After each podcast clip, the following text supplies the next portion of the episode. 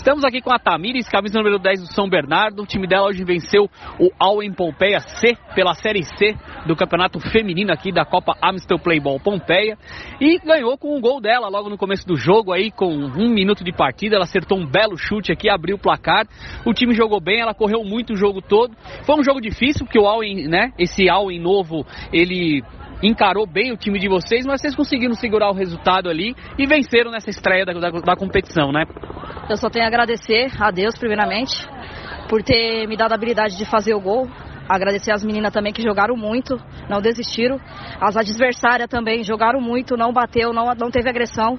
E nós está no foco de ir para B e depois para a Série A. Valeu, obrigado.